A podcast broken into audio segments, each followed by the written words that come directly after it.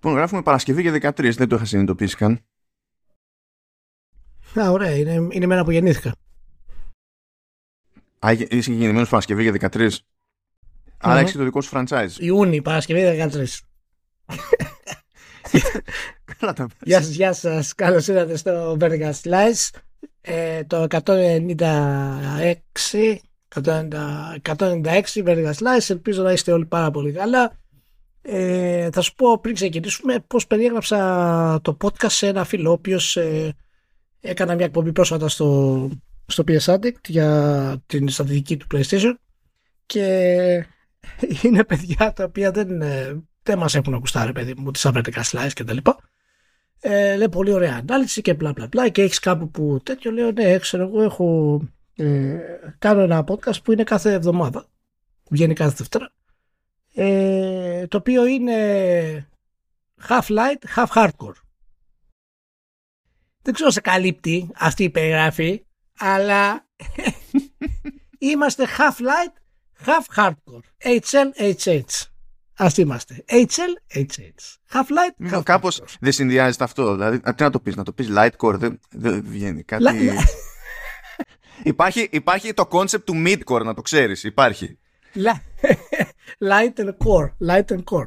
Και εντάξει, οι φίλοι, οι, οι, οι φίλοι που με ακούνε από τα, από τα cast στο, στο YouTube και τα λοιπά, που εντάξει, έχω πιο σοβαρή ας πούμε, συστάση και ανάλυση και τα λοιπά, μπορεί εδώ να πούνε, όχι, ποιος είναι αυτός.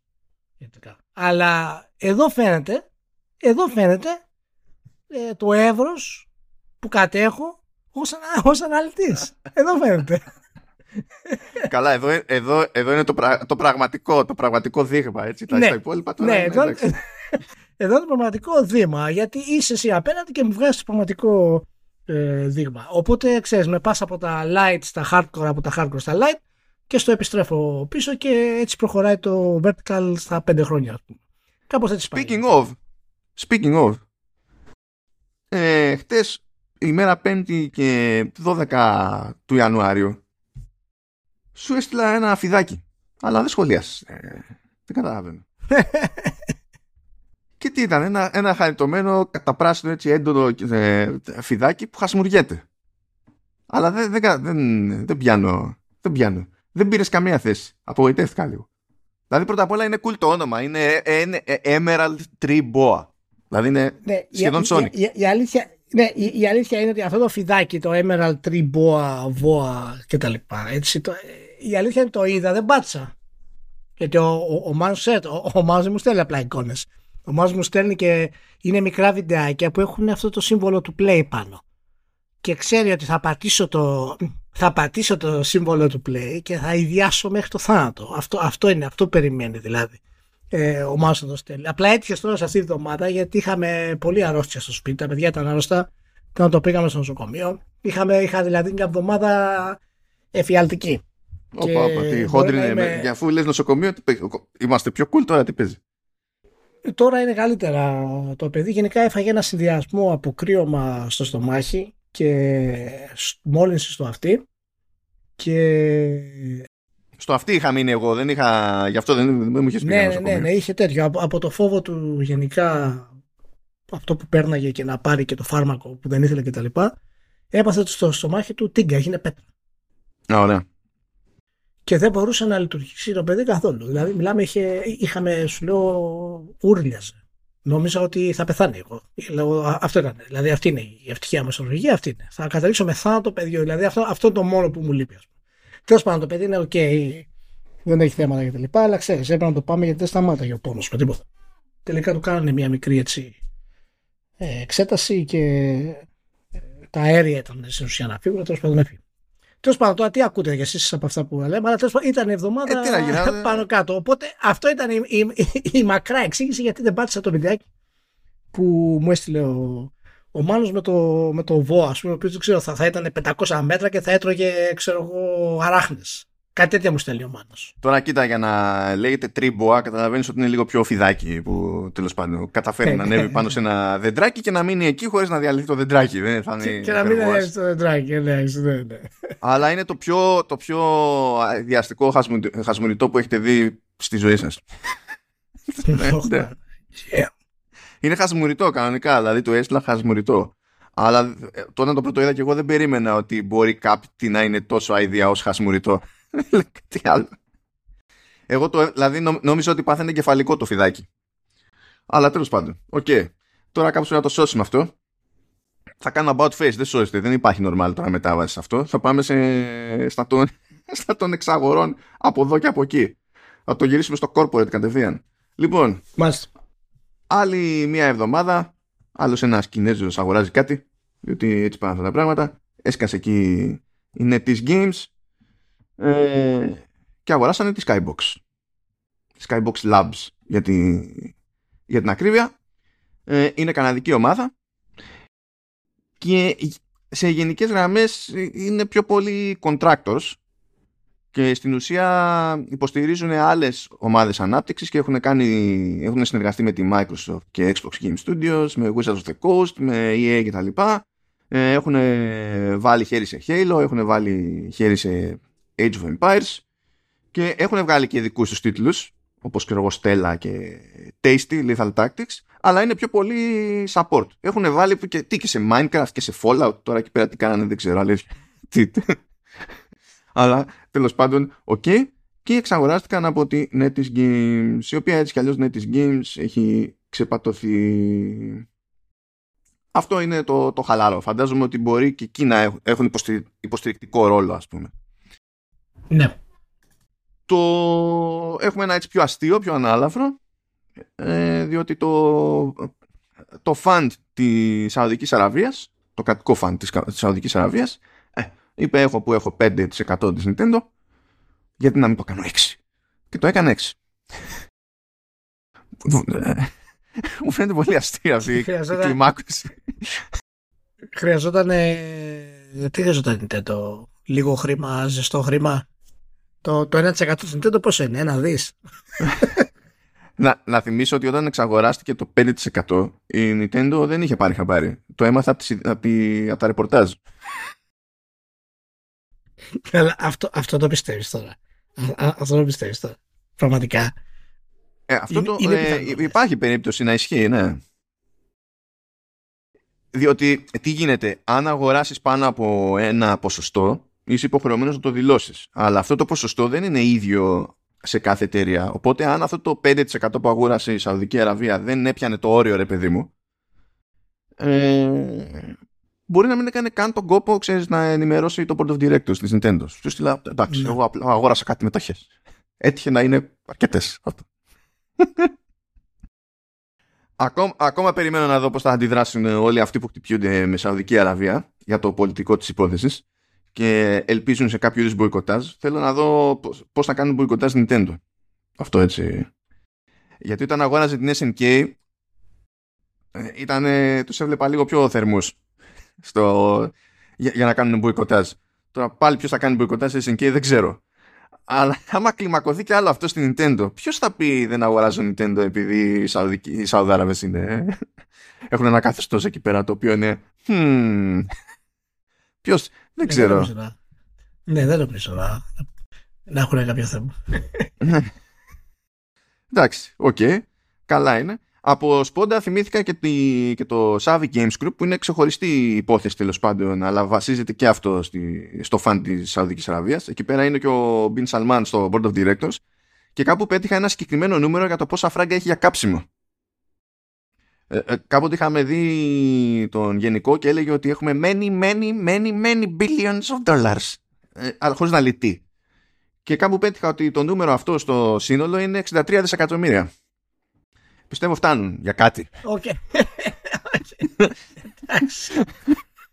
Καλά είναι. Ξέρω. Oh Κομπλέ. Και για να. Εντάξει, δεν γίνεται να μιλήσουμε για εξαγορές και να μας αφήσει μια εβδομάδα ήσυχος εκεί πέρα η φάση με Activision Blizzard. Ήμουν, ήμασταν οριακά. Δηλαδή, όταν ε, έπαιζε συνεννόηση για τα θέματα με τον Ηλία, δεν είχε προκύψει αυτό. Ε, κοιμήθηκα, ξύπνησα και τελευταία μέρα είχε προκύψει και αυτό. Ε, έσκασε εκεί η ρεπορτάζ του Bloomberg που λέει τέλος πάντων ότι η FTC έλαβε γνώμες από Nvidia και Google που φαίνονται να αντιτάσσονται ε, η καθεμιά με τον τρόπο της στην εξαγορά της Activision Blizzard από τη Microsoft. πιο λίγο ντεμή είναι η φάση με την Nvidia που φαίνεται να λέει κάτι γενικότητες ε, που γέρνουν στο αρνητικό μεν αλλά δεν φαίνεται να λέει ντε και καλά ότι ξέρω εγώ προτιμώ να μην προχωρήσει η εξαγορά. Λέει κάποια πράγματα του στείλω ότι πρέπει εντάξει να διατηρηθεί το, ο ανταγωνισμός ξέρω εγώ, σε streaming services, ιστορίες κτλ. Και, και κάτι τέτοια.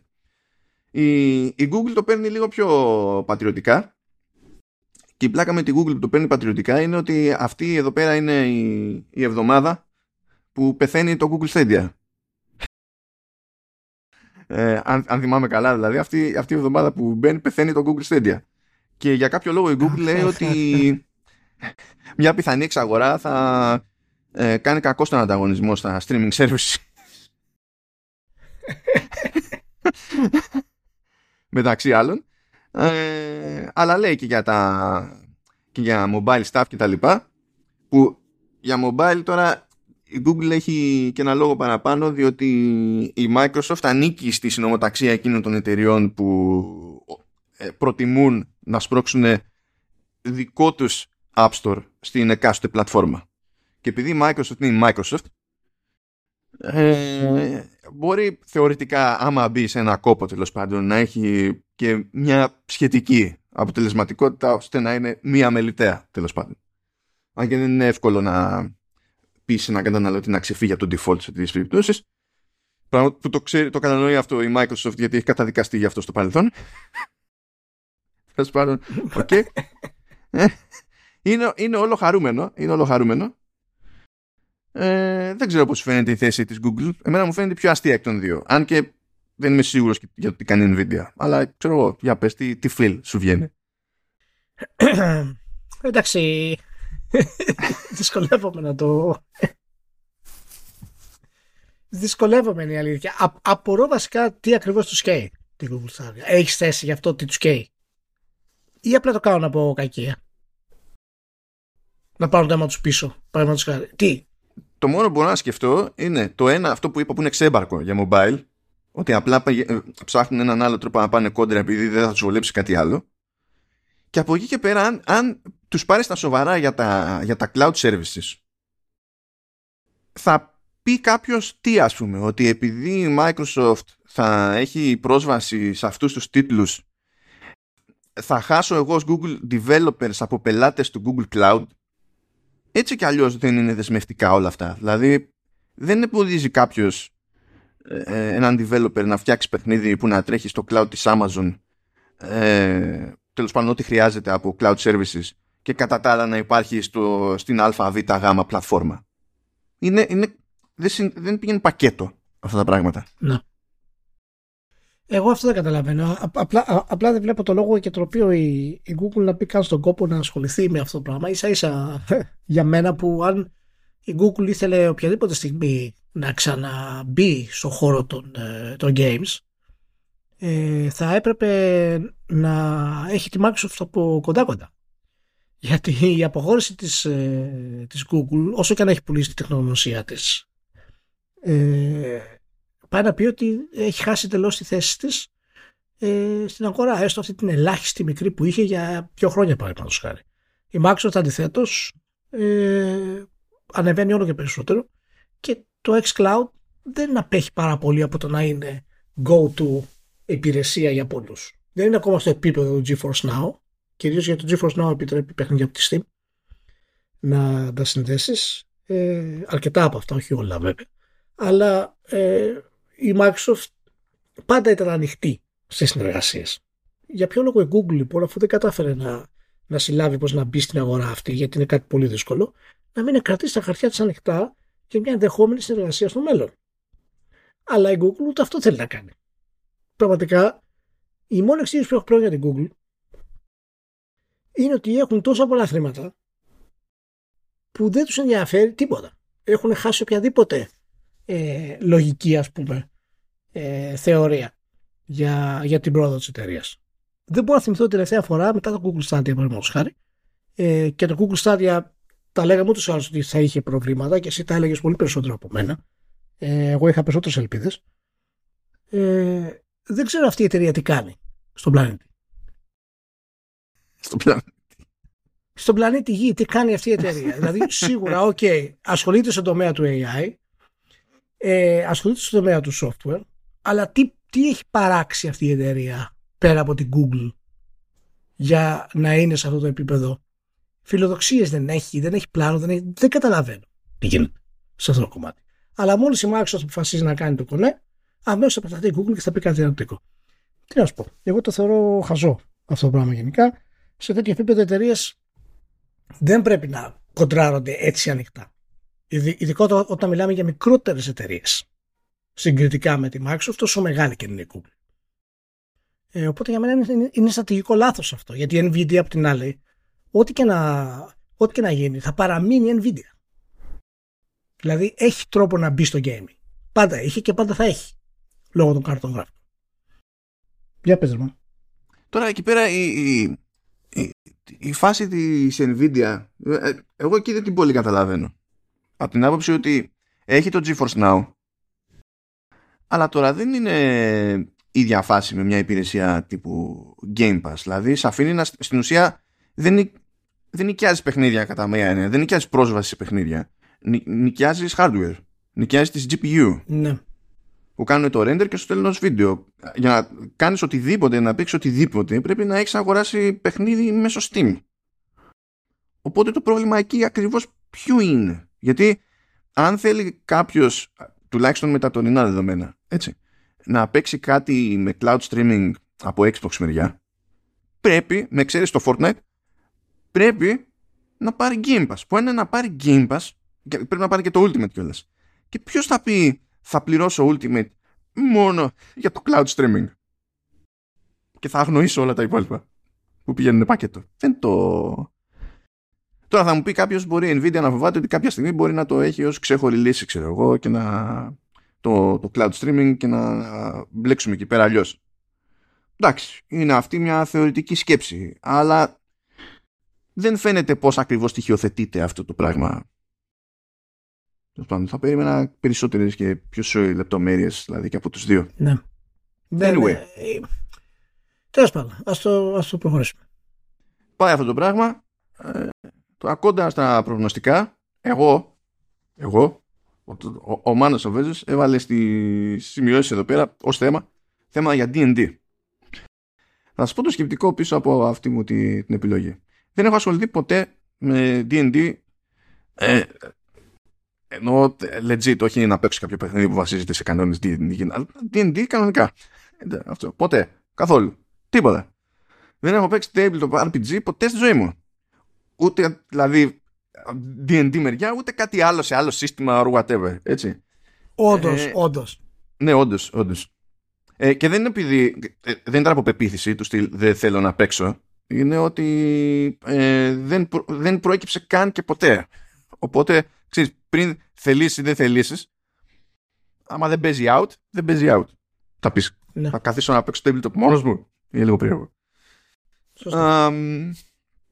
Αλλά τέλος πάντων, ε, διαβάζοντας τώρα για κάτι που παίζει εδώ πέρα ένιωσα ένα κάτι και ξέρω ότι ο Ηλίας έχει καλύτερη σύνδεση με το θέμα και λέω κάτσε μήπως καταλάβω και εγώ κάτι από αυτή την ιστορία.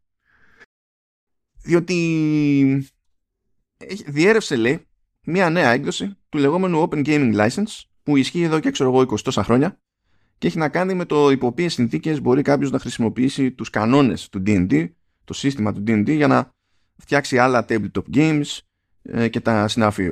Μιλάμε τώρα για τους κανόνες, για το, για το σύστημα το ίδιο, το, το IP ως IP, το, όπως μου έλεγε και πριν την ηχογράφηση ο Ηλίας δηλαδή, δηλαδή αν κάποιος θέλει να κάνει κάτι σε Forgotten Realms και τα λοιπά, είναι άλλο καπέλο, αυτό είναι IP, έτσι. Αλλά υποτίθεται ότι υπήρχε το περιθώριο κατά τα άλλα να πατήσει ο άλλος το όποιο σύστημα ήθελε και ήταν αρκετά γενναιόδορη εκείνη η σύμβαση που έπαιζε εκείνο το, το, το λεγόμενο OGL, το Open Gaming License. Ε, δεν ζητούσε λεφτά από κανέναν. Και ε, μάλιστα είχε και κάποιες ε, είχε και μια τέλος πάντων διατύπωση εκεί πέρα που λέει ότι σε περίπτωση που αλλάξει το OGL σε κάποια χρονική στιγμή ε, δεν είναι κανένας υποχρεωμένος να υιοθετήσει τη νέα έκδοση και μπορεί απλά να, να βασιστεί σε οποιαδήποτε έκδοση του license ε, υπήρξε και ίσχυε κατά το παρελθόν ξέρω εγώ. Έχει, δηλαδή ήταν πολύ, πολύ ελεύθερο, πολύ ανοιχτό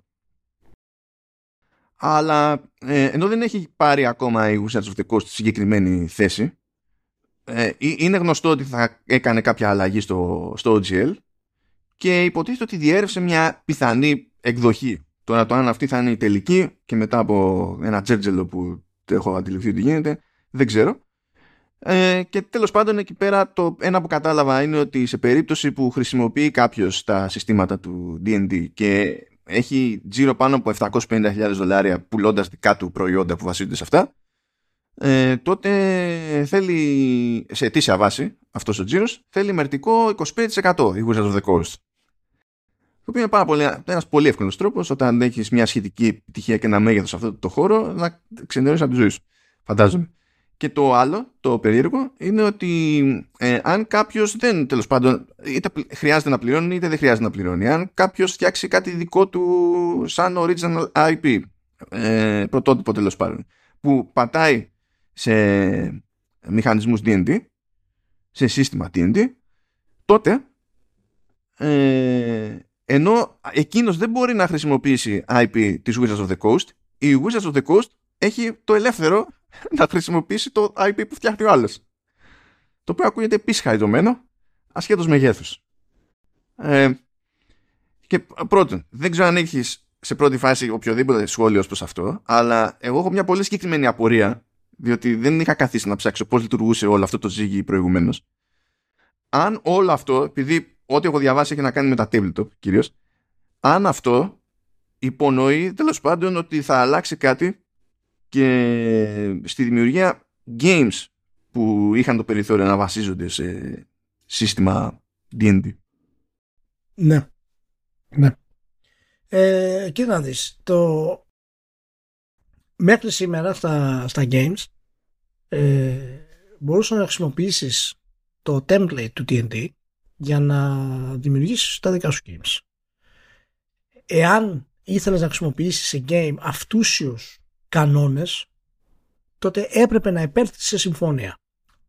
Δεν σημαίνει αυτό ότι έπρεπε να πληρώσεις ρήτρα αλλά έπρεπε να πάρεις το ok από τους επίσημους κανόνες γιατί έχουν δημοσιευθεί επίσημα ε, με το λογότυπο της Wizards of the Coast.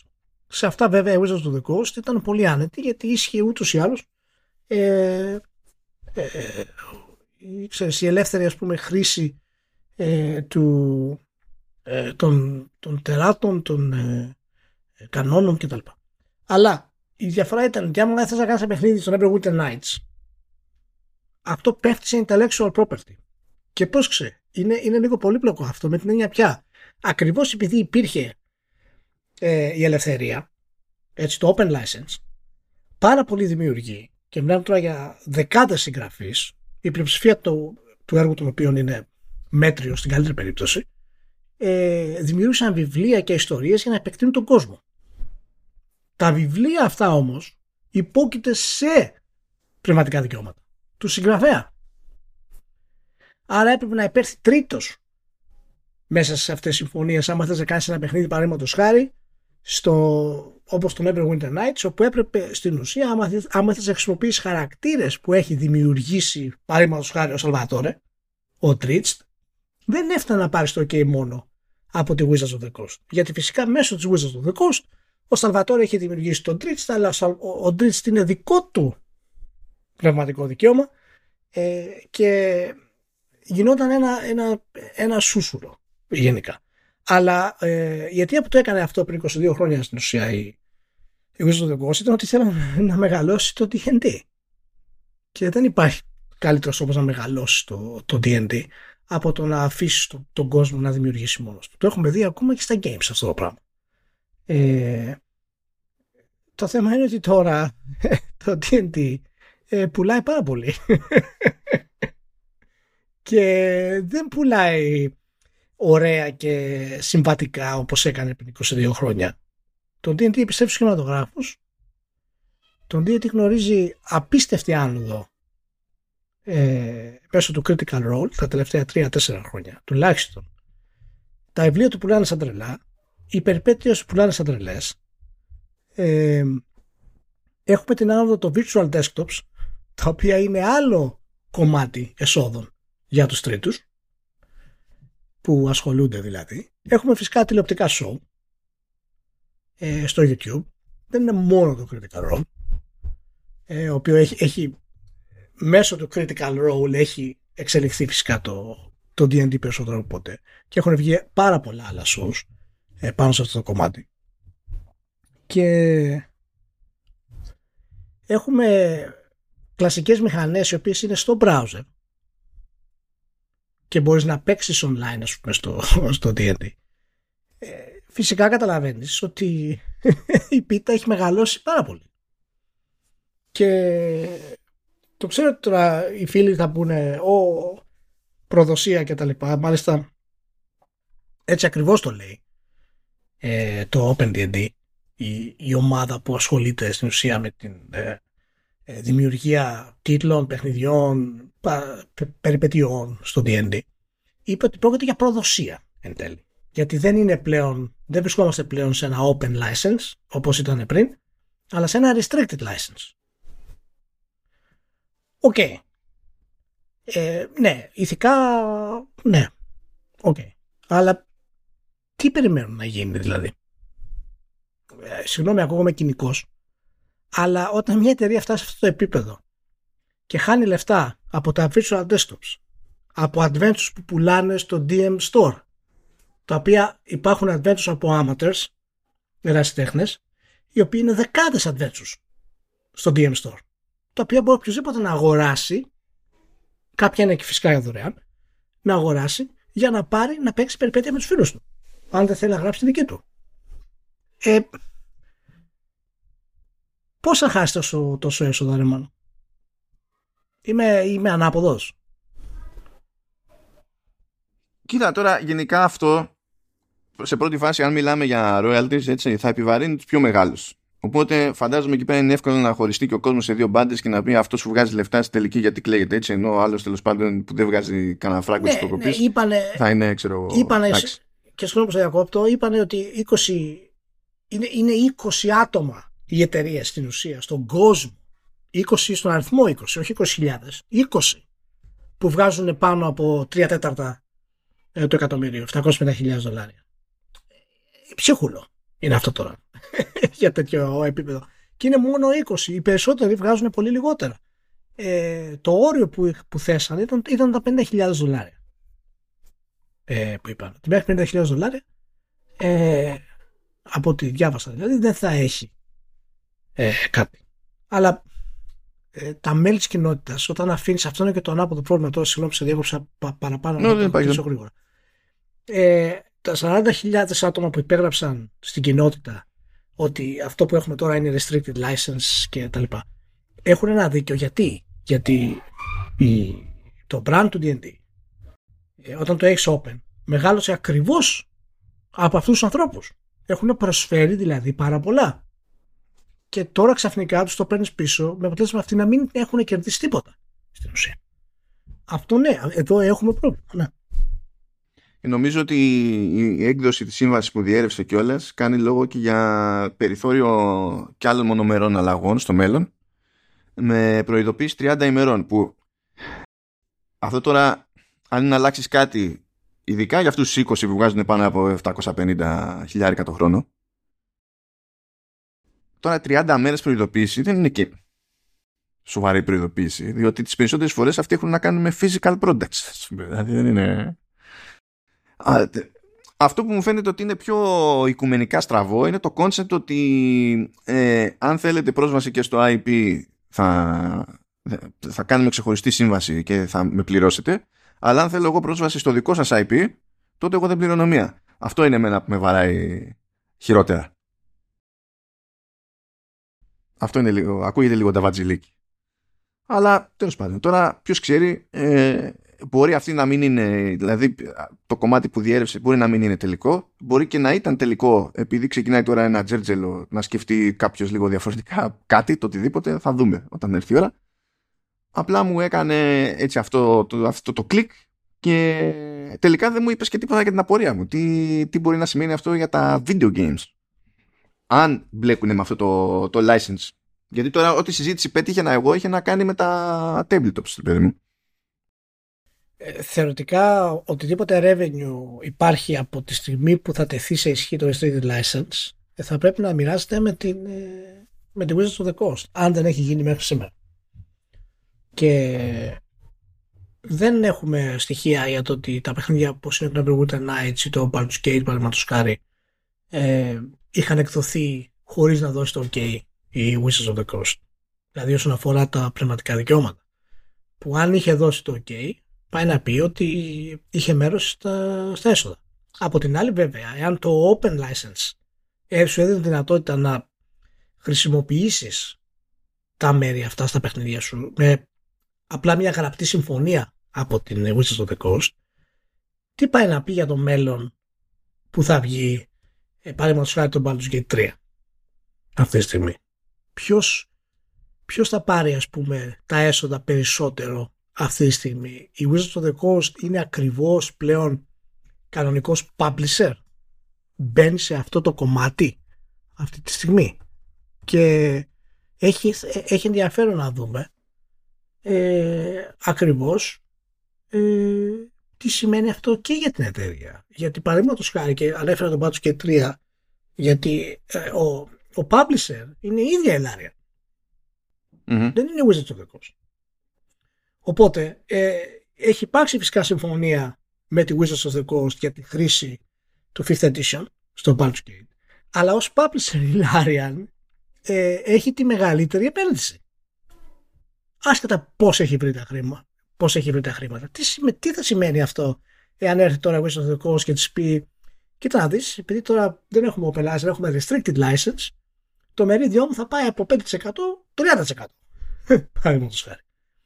Δεν ξέρω. Δεν ξέρω. Ε, κατά πάσα πιθανότητα δεν θα ισχύσει αναδρομικά. Θέλω να πιστεύω. Μπορεί να υπάρξει μια νέα συμφωνία να τους πούνε ότι, OK, ξέρω εγώ, αν το παιχνίδι σου βγάλει, κάνει 3-4 εκατομμύρια πωλήσεις, τότε ναι, να μου δώσεις παραπάνω χρήματα, ας πούμε, κάτι τέτοιο. Ε, αλλά, αλλά, αλλά, δεν ξέρω πώς θα γίνει αυτό αυτή τη στιγμή στα, στα games. Σίγουρα ό,τι γίνεται από εδώ και πέρα θα πρέπει να ανήκει ε, στην κατηγορία του restricted licensing που σημαίνει ότι από ένα σημείο και μετά θα πληρώνεις royalties στη Wizards of the Coast για τη χρήση. Στάνταρ πλέον αυτό το πράγμα. Εντάξει, την περασμένη εβδομάδα ήταν που λέγαμε ότι ακυρώθηκαν πέντε παιχνίδια D&D. Κάπως πρέπει να ρεφάρουμε, παιδιά. Δεν βγαίνουν τα κουκιά, μάλλον. Δεν βγαίνουν Α, ναι. Τέλος πάντων. Ακριβώς. Ακριβώς. Τέλος πάντων. Θα δούμε. Ναι. Τι να πω. Ενδιαφέρον πάντως. Αυτό είναι ενδιαφέρον. Hasbro είναι αυτή. Γιατί το... Ναι, ναι, είναι ενδιαφέρον. Για τι θα γίνει; Α, ξεφύγουμε από Hasbro. Έχουμε πρώτα απ' όλα να κάνουμε έτσι μια στάση ήπια εκεί στο χορηγό μας, τη LIP, που συνεχίζει και υποστηρίζει Vertical Slice, Command OS και εκ των πραγμάτων Halftone FM. Είναι το Creative Studio με το οποίο συμπορευόμαστε εδώ και, και πολλούς μήνες. Μπορεί να μην έχει αυτή την περίοδο ανοιχτές θέσεις εργασίας για να σας πιάσουμε στο, στο πύρι πύρι, αλλά άμα προκύψει κάτι θα το καταλάβετε γιατί αλλάξει ναι. και, το, και το ποίημα που λέμε σε, σε κάποιο βαθμό τέλος πάντων. Μιλάμε για ελληνική εταιρεία, ελληνικότατη, έχει κλείσει τα 16 χρόνια στην αγορά, έχει διεθνή πελατεία. Πώς γνωστόν αυτό θεωρείται επιτυχία στη, στην Ελλάδα, γιατί οτιδήποτε σε βοηθά να γλιτώσεις από τον Ελληνάρα συνήθως είναι προς τη σωστή κατεύθυνση. Ε, Μακάρι να μπορούσα να, δω, να πω και τέλος πάντων να δώσω και πιο συγκεκριμένα παραδείγματα για την πελατεία που έχουν. Απλά δεν επιτρέπεται αυτό σε αρκετές περιπτώσεις. Οπότε είναι λίγο δύσκολο να δώσω και έτσι μια τάξη μεγέθους στη, στην επιτυχία που τέλος πάντων υπονοώ ότι έχει μέχρι στιγμής η, η LIP. Οπότε γι' αυτό περιορίζουμε σε πιο έτσι concept stuff και λέμε ότι καταπιάνονται με metaverse, καταπιάνονται με interactive installation στο physical space και τα λοιπά, ότι νιώθουν από 3D engines γιατί πλέον χωρίς 3D engines δεν κάνεις ούτε τηλεόραση ούτε σινεμά, ούτε, ούτε meta something, ούτε AR, ούτε VR, ούτε οτιδήποτε πρέπει να, να μπλέξεις εκεί πέρα. Αλλά νομίζω θα είχαν βρει κάποιο τρόπο έτσι κι αλλιώς, διότι είναι φαντάζομαι όλοι τους, δεν έχω τσεκάρει όλοι τους, αλλά ότι έχουν το πάνω χέρι οι gamers εκεί πέρα πρέπει να το έχουν σίγουρα. Άρα παίζει μια, ναι. μια συνάφεια και δεν είναι καθόλου περίεργο ότι μπλέξανε εδώ πέρα με το, με το vertical. Κάναν οι άνθρωποι, τους ευχαριστούμε για, τη, για την υποστήριξή ναι. τους. Συνεχίζουμε κανονικότατα και θα τους ακούτε και θα μας ακούτε και εκείνοι για διάστημα ακόμη. Και έτσι μετά αυτό το σύντομο διάλειμμα μπορούμε να στραφούμε στα του Xbox. Το ένα εντάξει point δεν είναι κάτι συγκλονιστικό, είναι το γεγονός τέλος πάντων ότι έρχεται το λεγόμενο developer direct με underscore, είναι developer κάτω παύλα direct. Ναι. Δεν ξέρω γιατί. Ε, που έρχεται από την πλευρά του Xbox, αν και τέλος πάντων σπρώχνεται αυτός κάτι που είναι Xbox και Bethesda. Και ε, είναι για 25 Ιανουαρίου, ημέρα Τετάρτη, νομίζω 10 η ώρα δική μου, 9 η ώρα το, το βράδυ σε σένα. Μια χαρά μας κάθεται. Θα γίνει ό,τι θα γίνει. Θα πιάσουμε και τα απόνερα στα σίγουρα θα έχουν ξεκαθαριστεί πράγματα μέσα στη, στην Πέμπτη. Παρασκευή θα γράψουμε, θα είμαστε super cool όταν έρθει η ώρα. Ναι. Δεν θα είναι και έχει... μεγάλος, 45 λεπτά θα κρατήσει. Ναι. Και λέει η Microsoft τέλος πάντων ότι θα σταθεί κυρίως ε, στο chapter που έρχεται στο The Elder Scrolls Online ε, σε Forza Motorsport στο multiplayer του Minecraft Legends και στο Redfall ε, λέγοντας τέλος πάντων ότι λέει, θα έχουμε ένα inside loop και τα λοιπά για παιχνίδια που έρχονται σε Xbox, PC και Game Pass. Τώρα το πόσο θα εστιάσει σε αυτά τα τέσσερα μόνο, αν θα έχει καμιά, κανένα bonus έτσι για την ιστορία, ε, αν θα έχει και ξέρω εγώ πράγματα από τρίτους να πει έστω και ως προσθήκες ξέρω εγώ που έρχονται στο Game Pass. Άγνωστο. Ε, επειδή προέκυψε το μεταξύ από ωραία καλά ρε παιδιά ε, που είναι το Starfield έγινε και μια διευκρίνηση και λέει ότι προχωράμε το Starfield ok απλά σε κάποια φάση θα κάνουμε κάτι ξεχωριστό λέει για πιο deep dive για την part του λέει μόνο. Θα δούμε πότε θα γίνει αυτό. Ίσως να είναι και αυτό που προσπαθούν να κρατήσουν για πιο καλοκαίρι μεριά, ποιος ξέρει. Γιατί αν έχουν να σπρώξουν ένα πράγμα για φέτος, πρέπει να είναι αυτό. Πάνω απ' όλα. Βγαίνει και το Redfall, εντάξει, θα βγει υποτίθεται και το Forza, εντάξει, αλλά νομίζω ότι στο Starfield είναι που θα πέσει το σπρώξιμο, το χοντρό either way. Εκεί είναι το πρώτο μεγάλο της IP είναι αυτό. Για τη νέα γενιά δηλαδή αυτό που μου κάνει με ένα εντύπωση σε κάποιο βαθμό ρε μου, είναι αν διαβάσει κάποιος τη σχετική ανακοίνωση γενικά η γλώσσα είναι πολύ ήπια. Είναι σε φάση δεν προσπαθούμε να υποσχεθούμε τίποτα σε κανένα ναι. απλά θα εμφανιστούμε θα πούμε σίγουρα για αυτά τα τέσσερα ε, και εντάξει τέλος πάντων. Αυτό μου κάνει λίγο εντυπωσούλα Νομίζω ότι ε, έχουμε ε, το έχουμε ξαναπεί και το ξαναλέμε και θα το ξαναπούμε αλλά όλα τα στοιχεία φαίνεται ότι μας ευαληθεύουν. Ε, η τακτική της Sony είχε ένα και μοναδικό σκοπό να καθυστερήσει την, ε, την εξαγορά. Γιατί ξέρει ότι αυτό δημιουργεί πάρα πολύ μεγάλα προβλήματα στη δυνατότητα της Microsoft να μπει στην αγορά πιο δυναμικά. Το θέμα είναι ότι η Microsoft ακριβώς επειδή δεν έχει ε, σιγουριά για το τι θα γίνει με τα Activision Blizzard δεν μπορεί να υποσχεθεί τίποτα μόνο. Δεν μπορεί να κάνει hype δεν μπορεί να βγάλει αυτό το teaser του νέου IP της Blizzard π.χ. δεν μπορεί ε, να είναι άνετη για το τι πρόκειται να γίνει και έτσι όλα την πάνε πίσω.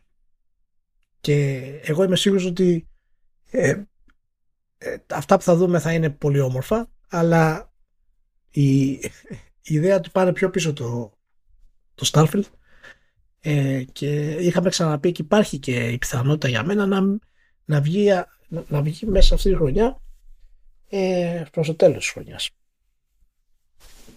Και πάλι δεν θα είναι και 100% έτοιμο. Το χρειάζονται όμως αυτή τη στιγμή περισσότερο ποτέ. Αλλά βλέπουμε ότι κολώνει να πάρει θέση. Δεν, αυτή τη στιγμή η Microsoft είναι παθητική. Είναι παθητική. Έχει, έχει πάει καλά στις πωλήσεις. Η υπηρεσία της πάει καλά. Οι κονσόλες της βρίσκονται στην αγορά και δεν μπορεί να πάρει θέση, να χαϊπάρει, να δημιουργήσει ντόρο γύρω από το όνομά της. Και αυτό συμβαίνει αυτή τη στιγμή το τελευταίο. Πόσο τρέχει αυτό με τα πίσω πέσα, έξι μήνες τώρα; ανακοινώθηκε, ανακοινώθηκε το, το, νομίζω ήταν αλλαγή του χρόνου. Ήταν μάλλον ή Ιανουάριος του 22 ή Μάρτιος του 22 ήταν που ανακοινώθηκε η πρόθεσή τους, η συμφωνία τους. Η, η πρόθεσή τους. Οπότε, οπότε χοντρικά πάμε για χρόνο αυτή τη στιγμή που τρέχει αυτό το πράγμα. Ε, τους έχει κόψει τα πόδια. Δεν μπορούν να πούνε τίποτα. Δεν μπορούν να πούνε για αποκλειστικά, για διάπλο, για νέα, για IP, για RPGs. Τίποτα δεν μπορούν να πούνε από την εταιρεία αυτή τη στιγμή. Και δεν μπορούν να χαϊπάνουν καθόλου και την υπηρεσία τους. Είναι δύσκολη η θέση που είναι η Microsoft. Ε, εγώ είχα πει ε, γενικά και ότι από την αρχή τα πράγματα ήταν πολύ ήπια για αυτή την εξαγορά. Η Microsoft να είναι πιο επιθετική. Αλλά φαίνεται ότι το, το καταλαβαίνω δεν ήθελε να δημιουργήσει πολύ ντόρο, μήπως υπάρξουν προβλήματα, αλλά φαίνεται το παραπήγε πίσω. Τώρα δηλαδή κάνει αυτό το direct. Όλος ο κόσμος περιμένει να δει τι έχει η Microsoft και συμβαίνει αυτό που λες. Είναι κάτι παθητικό. Και τι θα δείξει; Τίποτα από αυτά που μπορεί να δείξει δεν είναι system sellers. Δεν είναι δηλαδή πραγματικά ε, παιχνίδια που θα σε ταρακουνήσουν. Και θα πεις, όχ, πάμε στο Xbox. Ε, τι να πω, έχω αρχίσει και, έχω αρχίσει και ανησυχώ κάπως, να σου πω την αλήθεια. Ε, υπάρχει το θέμα τώρα ότι το, το Elder Scrolls Online, ας πούμε, είναι αυτό που είναι, έχει μια πορεία ψηλό στάνταρ, δεν πρόκειται ξαφνικά να αλλάξει να γίνει κάτι. Όχι, όχι. Και πάει και καλά. Πάει και καλά. Ε, ναι. Το Forza είναι γνωστή ποσότητα, δηλαδή δεν νομίζω να αμφιβάλλει η Microsoft για το αν θα σταθεί στα πόδια το Forza όταν θα βγει. Ταυτόχρονα δεν αμφιβάλλει και κανένας άλλος. Δηλαδή είναι, είναι όχι, business όχι. as usual, ας το πούμε έτσι. Ναι, ναι, ναι, απλά αυτά τα παιχνίδια ξέρεις έχουν ταβάνι επιρροής το Minecraft Legends δεν μπορείς να το χρησιμοποιήσεις ως χαρτί διότι είναι Minecraft, γίνουν παντού. Δεν έχει σημασία πόσο καλά θα πάει. Είναι ότι δεν, δεν, δεν είναι μέσα στη κουβέντα περί ξέρω εγώ, μεριδίων, πλατφορμών και ιστορίες. Δεν μπαίνει μέσα στην κουβέντα αυτή. Ναι. Και το, το Redfall είναι μια λίγο μυστήρια φάση στο κεφάλι μου διότι τέλος πάντων αυτά που τάζει είναι λίγο περίεργα που προφανώς δεν έχω ιδέα αν θα τα καταφέρει ή όχι αλλά δεν με χαλάει ως πείραμα από την άποψη ότι είναι οι τυπάδες του, του Dishonored δεν είναι; Ναι από Dishonored και, και Prey και το λέω ότι δεν είναι ο ξέχασα πώς λέγονταν το άλλο τώρα που ήταν αποκλειστικό για το τέτοιο εσύ ναι αλλά η Arkane έχει δύο στούντιο και χωρίζει τις ναι, παραγωγές ναι. στα δύο ε, και ήταν το άλλο μωρέ που είχε βγει PlayStation 5 και τώρα βγήκε. Ξέρω πώς λέγεται. Ε, το. Έλα, μωρέ, το Time Loop. Ναι, ναι, ναι. Α, το Deathloop. Το Deathloop. Το Deathloop. Ναι. Δεν είναι δηλαδή από αυτή την ομάδα, είναι από την άλλη ομάδα της Arcane. Αυτό, αυτό θέλω να πω. Και ενώ δηλαδή όταν το πρώτο είδα εγώ το Redfall, υπέθετα ότι εντάξει πάνε να κάνουν ένα πράγμα που είναι PvP κατά βάση. Αλλά δεν είναι κατά βάση PvP αυτό. Δηλαδή προσπαθεί να είναι κάτι τύπου ας το πούμε Left for Dead και Back for Blood και δεν συμμαζεύεται μεν αλλά επιμένουν ότι θα έχει και ένα κάποιο narrative και κάποια emergent stuff που υποτίθεται ότι είναι χαρακτηριστικά της ομάδας τέλος πάντων και είμαι πολύ περίεργος για να δω άσχετα με το πώς θα λειτουργήσουν αυτά στην πράξη πώς θα επικοινωνηθούν στον χρόνο που έχει μείνει. Εγώ έχω την εντύπωση ότι δεν έχουν σπρωχτεί τέλος πάντων κάπως. Δηλαδή, ειδικά σε σχέση με το υπερσπρώξιμο που έφαγε το Deathloop. Βέβαια, θα πει κάποιος εκεί πέρα ότι ε, εκεί είναι και η Sony από πίσω και τα, οι ισορροπίες εκεί είναι λίγο αλλιώς. OK, okay, δεν διαφωνώ. Αλλά ένιωσα ότι έγινε περισσότερη προσπάθεια από εκείνη την μπάντα τέλος πάντων. Ασχέτως αποτελεσματικότητα προσπάθειας από αυτή που βλέπω από Microsoft μέχρι στιγμής. Αλλά Ξέρω, μπορεί, μπορεί στην τελική ηλία να είναι απλά ξενέρωτη. ναι. μπορεί να είναι ξενέρωτη. Ξέρω Μπορεί. Μπορεί. Τέλος πάντων. Αυτό είναι το ένα από Xbox και μετά είχαμε ένα άλλο. Ε, λέει ε, θα σκάσει ένα update πρώτα σκάει στους Xbox Insiders αργά ή γρήγορα θα φτάσει και σε όλους τους υπόλοιπους και αυτό το update λέει καθιστά το Xbox την πρώτη Carbon Aware Console.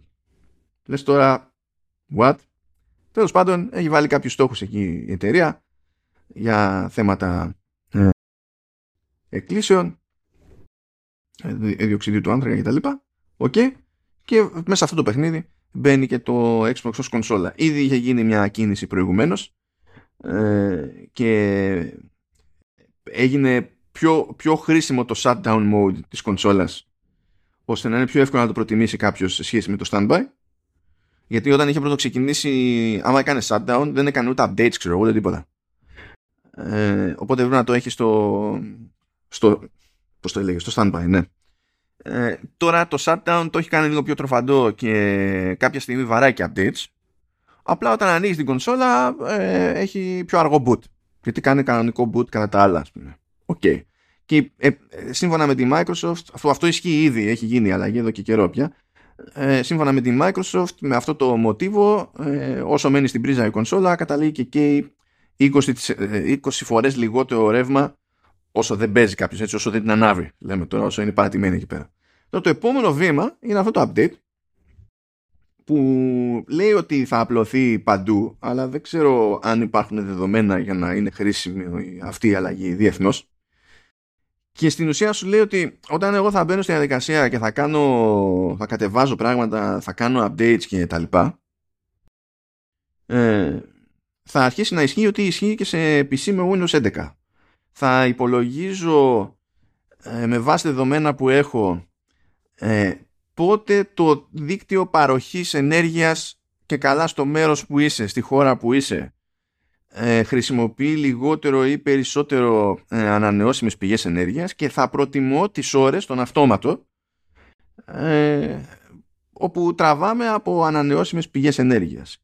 Και ο τρόπος με τον οποίο θα καταλήγω να διαλέγω τέλος πάντων τις ώρες θα επηρεάζεται και από τον τρόπο με τον οποίο χρησιμοποιείς εσύ ως χρήστης, διότι όταν έχω στατιστικά, ξέρω εγώ, ότι παίζει συνήθως τάδε ώρες, εντάξει, εκεί σου λέει αλλάζει, δεν θα προσπαθήσω εγώ να κάνω, άσχετα με τι γίνεται στο δίκτυο παροχής, δεν θα προσπαθήσω εγώ να κάνω και τα updates κτλ. Τέλος πάντων, είναι, είναι κάτι τέτοιο. Ε, OK, okay, θα πω εγώ από τη μεριά μου. Ταυτόχρονα μου ακούγεται απίστευτα ποντιακό Γιατί; Έχω να το εξηγήσω. Ναι, έχει εξήγηση αυτό. Διότι ξέρεις πόσο το απλοποιείς αυτό το πράγμα. Ε, όταν σχεδιάζει την κονσόλα σου, βάζεις ένα ρημάδι low power chip της πλάκας μέσα ώστε να τρέχει όλα αυτά του συστήματος όταν δεν χρειάζεσαι να, να, να παίξεις και του βάζεις ένα ταβάνι, ξέρω εγώ. Δηλαδή, βάζεις μια, μια ιδέα από ένα τηλέφωνο. Το καλύτερο chipset για τηλέφωνο, ξέρω εγώ, θα τραβήξει 5, 6, 7 watt. Τώρα κάνεις ολόκληρη τέτοια ιστορία για να έχεις ελπίδα μόνο στα όνειρά σου να πέσεις στα τόσα λίγα watt. Ενώ το τσιπάκι του τηλεφώνου πρέπει να καίει, πώς να σου πω, να του ρίξει να κάνει τα πάντα για να φτάσει σε τόσα watt. Άμα αράζει, ξέρω εγώ, μπορεί να σου κάνει τα updates και όλες αυτές τις ιδέε και να καίει, ξέρω εγώ, μισό watt. Ένα. Κάτι τέτοιο. Αλλά είναι από τη μία η, η, φούρια να πιάσουν κάποια επίδοση για να έχουμε να λέμε, ξέρω εγώ, τέτοια, όταν σχεδιάζεται ένα μηχάνημα. Και απ' την άλλη πρέπει να συνδυαστούν και με τσίπικες επιλογές του στυλ να γλιτώσουμε ό,τι γλιτώνεται που καταλήγουμε και για να κάνουμε ένα update ας πούμε πρέπει να τρέχει μια οχταπύρινη GPU που καίει, ε, GPU λέω, CPU που καίει άλλα αντάλλων δεν είναι φτιαγμένη για να καίει λίγο για απλά έκανε ένα update. Δηλαδή, τώρα, ξέρω εγώ, πόσο μπορεί να κόστιζε εκείνο το ρημάδι. Δηλαδή, πάρτε ό,τι χειρότερο. Πάρτε αυτές τις ιδέε και ούτε καν τα καλύτερα που βάζουν στις τηλεοράσεις. που ό,τι και να βάλουν στις τηλεοράσεις, πάντα λαγκάρει, ξέρω εγώ, το μενού. Χαιστήκαμε. Δεν θα Πόσο μπορεί να κόστισε, ρε μάνα αυτό; Πόσο μπορεί να κόστισε, δηλαδή, αλήθεια; Πόσο; Τι θα είναι το κλασικό, θα, θα έκανε, ξέρω εγώ, 2 δολάρια, αλλά θα σου πει ναι, αλλά άμα κάνει 2 δολάρια και πουλήσουμε 10 εκατομμύρια κονσόλες, θα πάμε, θα μπούμε μέσα 20 εκατομμύρια. Ναι, 2 δολάρια στη 16η του 32,2 ρίζα 4. Ε, δεν βγαίνει. Θα σου πει. Δεν βγαίνει. Ναι, αλλά όλη αυτή η μόντα που έχουν κάνει τώρα έτσι, και εργατοόρες που θα πανέθηκαν για αυτό το μοτίβο και πίσω το τι δεδομένα πρέπει να έχουν που σε κάποιες χώρες ανάθεμα και αν θα τα έχουν για να μπορέσουν να κάνουν αυτούς τους υπολογισμούς έτσι δεν, δεν κόστησε καθόλου τίποτα Δεν ξέρω. Τουλάχιστον, ε, τουλάχιστον είναι για καλό σκοπό. Τουλάχιστον είναι. Ε, ε, το, το θετικό κομμάτι είναι θετικό. Τώρα, ε, εάν μπούμε στα κατάδυτα όλων αυτών των εταιριών και να μπορέσουμε να δικαιολογήσουμε αυτές τις αποφάσεις, πάντα θα υπάρχει στο τέλος ο παράγοντας ο οικονομικός. Πάντα. Ε, οπότε, OK. Okay. Αλλά ε, πρέπει να το, να το χρωματίσουμε ως θετικό. Αυτό. Δεν μπορούμε να το, να το χρωματίσουμε δηλαδή. Αλλά προφανώς οι αμφιβολίες υπάρχουν αμφιβολίες ούτως ή άλλως για το πώς γίνονται αυτά τα πράγματα. Τι να πω. Είχα προ... ε, να, να, πω την αμαρτία μου πριν ανακοινώθουν αυτές οι κονσόλες πιο πρόσφατες. Εγώ είχα την ελπίδα ότι θα το σκεφτούν αυτή τη φορά. Γιατί το, το στάνταρ που έχουμε συνηθίσει είναι overkill. Είναι, είναι, απλά, είναι απλά overkill. Και μου έκανε εντύπωση όταν είδα ότι δεν έκανε κανένα τον κόπο. Μου έκανε φοβερή εντύπωση. Και το όχι μόνο αυτό, ωφελεί και στο gaming από την άποψη ότι όσο έχει τώρα το πράγμα, ας πούμε, θα γυρίσει και θα σου πει ότι ένας πυρήνας CPU είναι για να τρέχει από πίσω το σύστημα. No, no, βάλε μια άλλη idea και δώσε αυτό το πυρήνα στου developers να τελειώνουμε. Βάλε μια άλλη idea. Καθόμαστε κάθε φορά και κάνουμε κοπτοραπτική. Τέλος πάντων, ok, whatever. Το παρατάω, το παρατάω, δεν έχει άλλο rant. Και τώρα έχει όμως Ubisoft.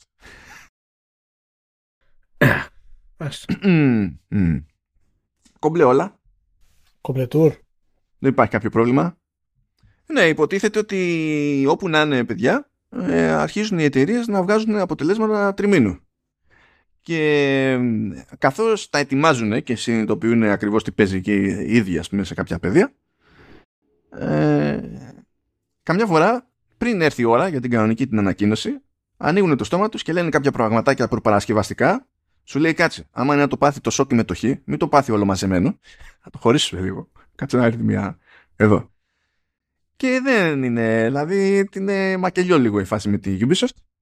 Όχι από οικονομικής πλευράς, από την άποψη ότι δεν φαίνεται τέλος και καλά να πηγαίνει, να μπαίνει μέσα, αν και θα δούμε. Ε, ούτε σε, σε αντίθεση με άλλους, και εγώ λέει ότι θα χρειαστούμε να παίξουν απολύσεις και ιστορίες. Αλλά, πρώτα απ' όλα, προφανώς και ε, δεν περιμένει να έχει το τζίρο που περίμενε προηγουμένως διότι ήταν το φθινόπωρο να βγει το Skull and Bones το οποίο καθυστέρησε και πήρε ημερομηνία για 9 Μαρτίου. Και τώρα ξανακαθυστερεί. Και λέει θα βγει στην οικονομική χρήση που ξεκινάει από 1η Απριλίου. Θα βγει από τότε και στο 12 που ακολουθεί. Καλά κρασιά Οπότε προφανώς και επηρέασε το, το τρίμηνο αυτό το πράγμα αρνητικά.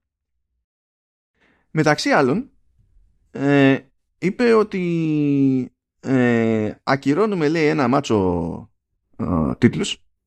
Βασικά λέει ακυρώνουμε τρία παιχνίδια που δεν είχαμε ανακοινώσει λέει καν. Οπότε δεν τρώει μάγκα κάτι που ξέραμε από πριν. Και υποτίθεται ότι τον Ιούλιο είχαν πει ότι ακύρωσαν άλλα τέσσερα. Ε, και για όλη αυτή τη φάση τέλος πάντων, οι τύποι ε, βα, ε, ε, κάψανε και τα βγάζουν τώρα ως τέλος πάντων ως χασούρα, ως επένδυση που έγινε και τέλος πάντων γεια σας. Ε, και μαζί με ό,τι άλλη δουλειά κάνουν σε R&D για τους τίτλους που θα βγουν βάζουν κάτω ένα κοστολόγιο μισό δις. Το μεγαλύτερο μέρος αυτού ας πούμε είναι φύρα. Είναι φύρα και ελπίζουν προχωρώντας λέει να μειώσουν και το λειτουργικό τους κόστος κατά 200 εκατομμύρια ε, στο σύνολο για τα επόμενα δύο χρόνια. Με κάποιες αναδιαρθρώσεις, ό,τι και αν σημαίνει αυτό. Με το να ξεφορτωθούν λέει κάποια non-core assets ερωτηματικό. Γιατί κάποιος πρέπει να μας πει τι θεωρεί η εταιρεία non-core asset. Και μετά να δούμε ποια είναι και τι μπορεί να σημαίνει και τα λοιπά. Άσχετο. Ε, ενώ λέει δεν θα κάνουμε απολύσεις, αλλά λέει θα ρίξουμε το headcount με, με natural attrition. Τι εννοεί ο ποιητής όταν λέει natural attrition; Εννοεί ότι έτσι κι αλλιώς κάποιοι άνθρωποι φεύγουν για τον οποιοδήποτε λόγο. Και εμείς συνήθως προσλαμβάνουμε με ένα αριθμό χ. Έτσι. Για να καλύψουμε αυτούς που φύγανε, για να υπερκαλύψουμε. Ε, θα σου λέει τώρα θα προσλαμβάνουμε λιγότερους από αυτούς που φεύγουν, ώστε τσούκου τσούκου να πέσει το headcount. Ναι. Και να, να κάνω και μία μικρή έτσι, λεπτομέρεια εδώ. Να πω ότι ε, το natural attrition επίσης ε, προϋποθέτει βάση του, ε, του επανασχεδιασμού της εταιρείας που δήλωσε ο Κιγεμό ότι θα κάνει ε, σημαίνει ότι πολλοί κόσμος θα παραιτηθεί γιατί πολύ απλά δεν θα του αρέσουν οι νέες του θέσεις ε, ή θα έχει πολύ ε, μεγάλο βάρος ε, στην εργασία του. Είναι και αυτό ένα μέρος το, της στρατηγικής των εταιρείων για να μειώσουν το, ε, το εργατικό δυναμικό. Ε, φυσικά αυτό ισχύει για όσους έχουν τη δυνατότητα να πάνε αλλού. Όσοι είναι τυχεροί να, να βρουν κάτι άλλο. Οι άλλοι θα υποστούν αυτές τις συνέπειες ούτως ή άλλως. Με αποτέλεσμα αυτό να δημιουργήσει, ε, να έχει την πιθανότητα να δημιουργήσει πολύ αρνητικό ε, ε, περιβάλλον στη, στην εταιρεία που ούτως ή άλλως βρίσκεται σε αρνητικό περιβάλλον. Συνέχεια τώρα και θα μιλήσουμε μετά για την Ubisoft. Ήθελα να ρωτήσω αν, αν έχουν πει για το Skull and Bones πλέον που πάει. Είναι, είναι, είναι αυτή τη χρονιά ή επόμενο οικονομικό έτος γενικά; Τεχνικώ είναι επόμενο οικονομικό έτος, αλλά το επόμενο οικονομικό έτος ξεκινάει, πώς να σου πω, ξεκινάει από τον Απρίλιο, οπότε είναι στην ουσία από τον ναι, Απρίλιο που έρχεται μέχρι ναι. και τα τέλη Μαρτίου του 24. Αυτό είναι. Ακριβώς, ακριβώς. Ό,τι, ό,τι να είναι δηλαδή τώρα, βγαλάκι. Ναι, ναι, ό,τι να είναι. Οπότε μπορεί να είναι 23-24, ξέρεις. Ναι, ναι, Πάλι κλασικά το ίδιο πράγμα. Ε, λέει λοιπόν ότι είχε στόχο λέει για τις γιορτές να κάνει τζίρο 830 εκατομμύρια ευρώ. Και λέει ότι έτσι όπως το υπολογίζουμε, αν και θα έρθει η κανονική ανακοίνωση, ε, πάμε λέει για 725 εκατομμύρια ευρώ. Το οποίο δεν είναι και μεγαλύτερη φύρα όλων εποχών, ε, η μεγαλύτερη απόκληση όλων εποχών. Από ποια άποψη το λέω; Αυτοί είχαν υπολογίσει ότι θα βγάζανε Skull and Bones. Και το Skull and Bones δεν το βγάζανε με την προσδοκία να πουλήσουν 100.000 αντίτυπα. Έτσι, δηλαδή, προφανώς. Οπότε, ό,τι και αν νομίζανε ότι θα πάρουν από το Skull and Bones αυτό το τρίμηνο, εξαφανίζεται. Πάει. Δηλαδή αυτό. Το άλλο που με κούφανε περισσότερο ε, είναι, λέει, που γενικά περίμεναν καλύτερη πορεία για τους τίτλους τους στις γιορτές και δεν έπιασαν τους στόχους και η μεγαλύτερη έκπληξη λέει και για αυτούς ήταν το ότι δεν πήγε το, το Mario Rabbids. Ναι.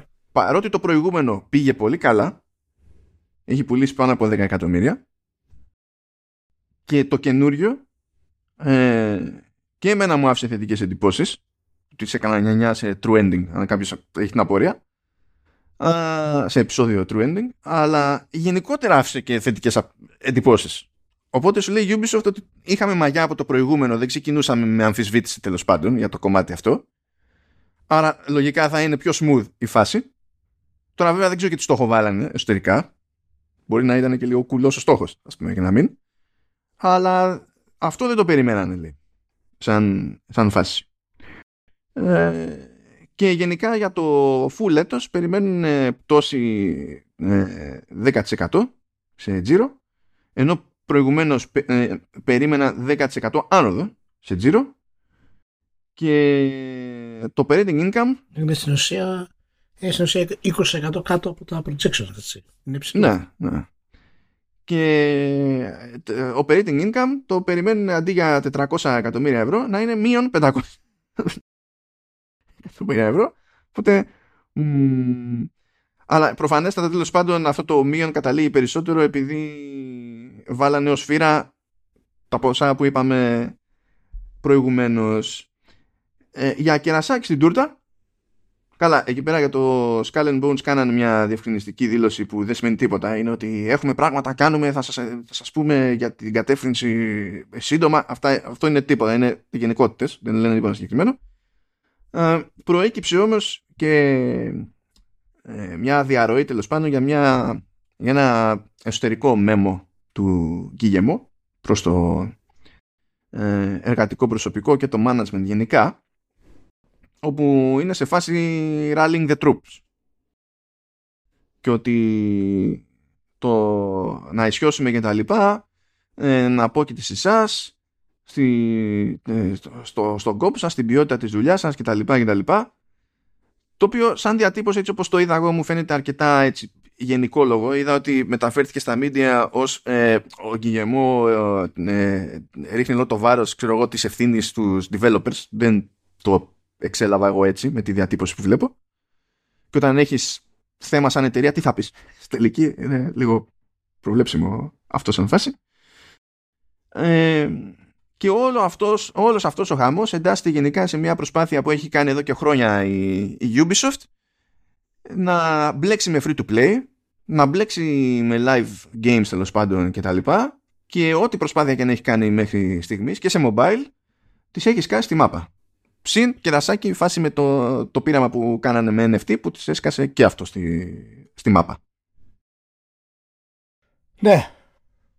Τι να πρωτοπείς. Ε, ε, ναι, από πού να το πιάσεις τώρα αυτό, από, πώς, από πόσες μεριές να το, να το πιάσεις τώρα αυτό; Ε, θα σου πω κάτι, είναι ε, ο LeBron James είναι Κα, καλά ξεκινά. είναι από τους κορυφαίους παίκτες όλων των εποχών. Κατά πάσα πιθανότητα μπορεί να τελειώσει ως ο κορυφαίος και να ξεπεράσει τον Μάικλ Τζόρνταν. Εάν τον πάρεις τον παίχτη αυτό, όπως έγινε φέτος, και τον βάλεις σε μια ομάδα σαν τους Lakers, η οποία δεν πάει καλά, γιατί το cast γύρω από τον LeBron ε, δεν παίζει το αναμενόμενο μπάσκετ, δεν έχουν δηλαδή το απαιτούμενο βάθος, ούτε το σουτέρ κτλ.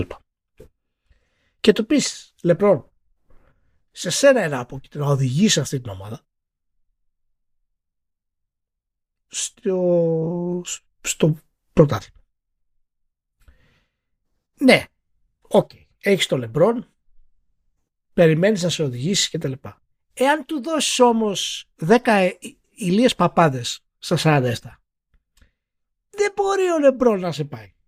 Και γιατί το λέω αυτό; Το λέω αυτό γιατί αυτό που είπε και ξεκινάω ανάποδα δηλαδή από τη φάση ε, η δήλωση που έκανε ο Γκιγεμό και όντως δεν είναι ότι ε, εσείς φταίτε ή εσείς πρέπει να αποδείξετε κάτι και τα λοιπά στους developers του. Αλλά εάν έχεις κάνει μια σειρά από διαχειριστικές αποφάσεις οι οποίες έχουν στην ουσία βάλει τους developers σου σε μια λούπα που δεν μπορούν να βγουν έχει τα βάλει το τι μπορούν να κάνουν. Έχουν τα βάλει.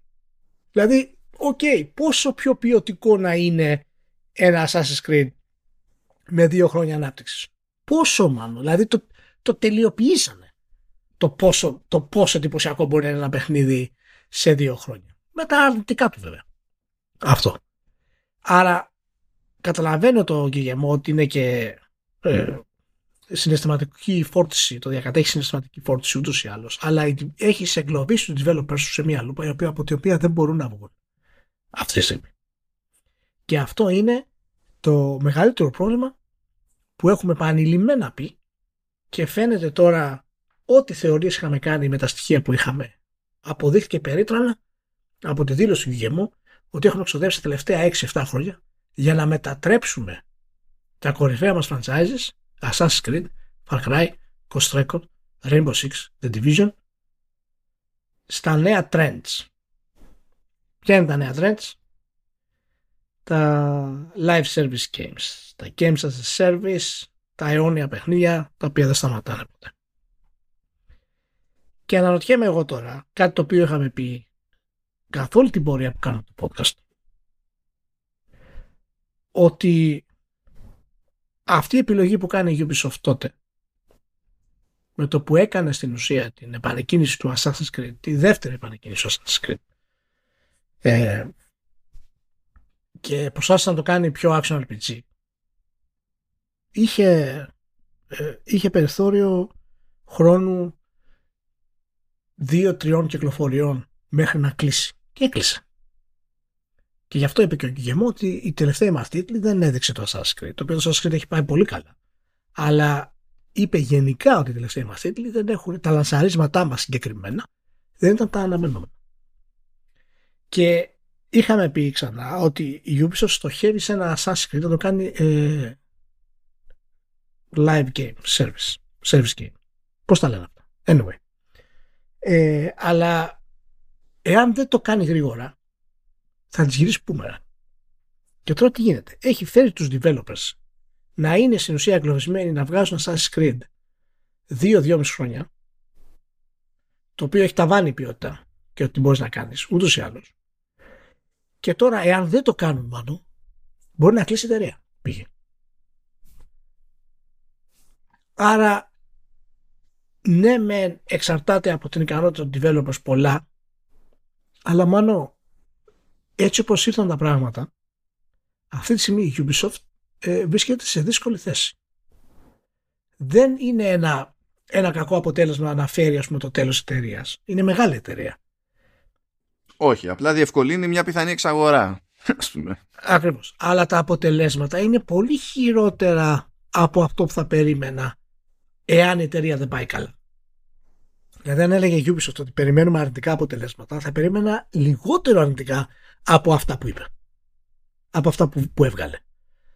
Ε, κάτι λοιπόν έχει στραβώσει, η στρατηγική της έχει στραβώσει και η αιμονή της να κάνει τα παιχνίδια live as service games ε, δεν της βγαίνει. Το θέμα είναι γιατί δεν της βγαίνει. Και γιατί δεν πρόκειται Έχεις θεωρία σε αυτό, γιατί έχω εγώ μια θεωρία. Ναι, ναι, έχω, έχω και θα κλείσω με αυτό. Ε, η θεωρία μου είναι ότι η εταιρεία δεν χτίστηκε με αυτόν τον τρόπο. Και τα franchises δεν έχουν χτιστεί με αυτόν τον τρόπο. Κανένας δεν μπήκε στο Assassin's Creed για να παίξει αιώνια quest. Μπήκε στο Assassin's Creed γιατί του εξήρε τη φαντασία.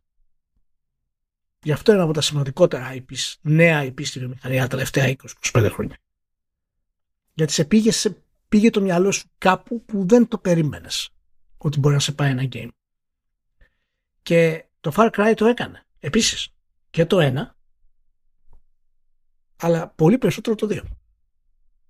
Που το 2 νομίζω ε, ήταν το πρώτο που βγήκε στα χέρια της Ubisoft. Ακριβώς. Το, το, το Ghost Recon ε, όταν κυκλοφόρησε στη νέα του γενιά ε, είχαμε πάθει σοκ.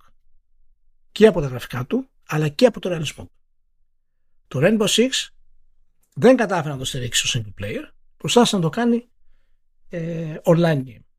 Αυτό πέτυχε. Το πέτυχε. Και μετά το έβγαλε το co-op το extraction, το οποίο πρέπει να μπει για πουθενά. Ναι. ναι. Ακριβώς. Το πέτυχε, αλλά ε, το παιχνίδι ήταν χτισμένο για να φτάσει στο επίπεδο που θέλει η Ubisoft για να διατηρηθεί ως εταιρεία. Δεν, δηλαδή το Rainbow Six στο online, το κομμάτι του, δεν έγινε ποτέ κομμάτι της εταιρείας που να μπορεί να την οδηγήσει κάπου. Είναι απλά ένα δυνατό χαρτί και τίποτα άλλο. Και εκείνο ξεκίνησε στραβά και ίσιοσε στην πορεία ναι, μεταξύ. Ναι. ναι.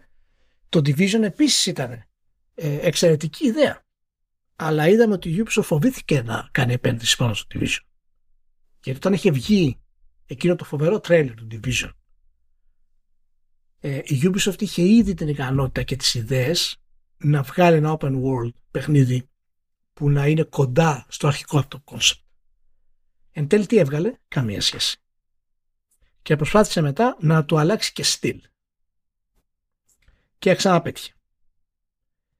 Ε, είναι δηλαδή ενδιάμεσα.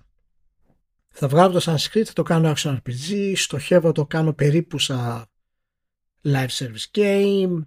Far Cry επίσης θέλω να το βγάλω και μετά να, το, να του δώσω κάποια σοβαρότητα αλλά δεν θα του δώσω πολύ σοβαρότητα, θα πληρώσω όμως πολλά λεφτά να έχω ηθοποιό ας πούμε στο, στο τελευταίο και να το αφήσω το ίδιο gameplay.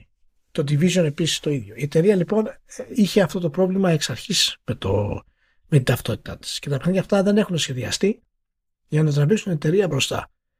Ε, πριν ένα χρόνο, όχι λιγότερο, τι λέω, λιγότερο έγινε.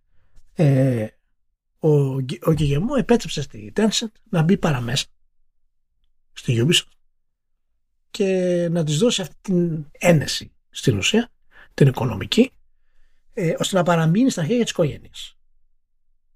Και παράλληλα η συμφωνία που είχε κάνει τότε ήταν να διαμοιραστεί τα έσοδα που θα έκανε ας πούμε στα, στα mobile γιατί εκεί η Tencent έχει μεγάλη ε, παρουσία. Έλα που τα mobile της Ubisoft πήγανε χαλιά. Και πολλά δεν βγαίνουν καν. Δηλαδή ανακοινώθηκαν και δεν βγήκαν και πολλά δεν βγαίνουν καν. Αυτό είναι μεγάλη χασούρα από εκεί. Από την Tencent. Αυτή η συμφωνία εν τέλει. Και αναρωτιέμαι εγώ λοιπόν αν όντως όλα αυτά έτσι όπως είναι τα πράγματα έχουν να κάνουν περισσότερο με την ε, ε, και κλείνω εδώ, ακριβώς. Έχουν να κάνουν περισσότερο με την ε, δεν θα πω υπεροψία, αλλά περηφάνεια τον Κίγεμο να κρατήσουν όσο γίνεται αυτή την εταιρεία αντί να παραδεχθούν ότι τα franchise που έχουν φτιάξει είναι πολύ μεγάλα πλέον για να μπορέσουν να τα αλλάξουν. Και αυτό έπρεπε να το κάνει κάποια μεγαλύτερη εταιρεία. Και φαίνεται ότι τελικά ε, απέτυχαν σε αυτό το πράγμα και όντως τα franchises αυτά δεν μπορούν να αλλάξουν υπό το κηγεμό στο επίπεδο που θέλει ο κηγεμό να τα αλλάξει.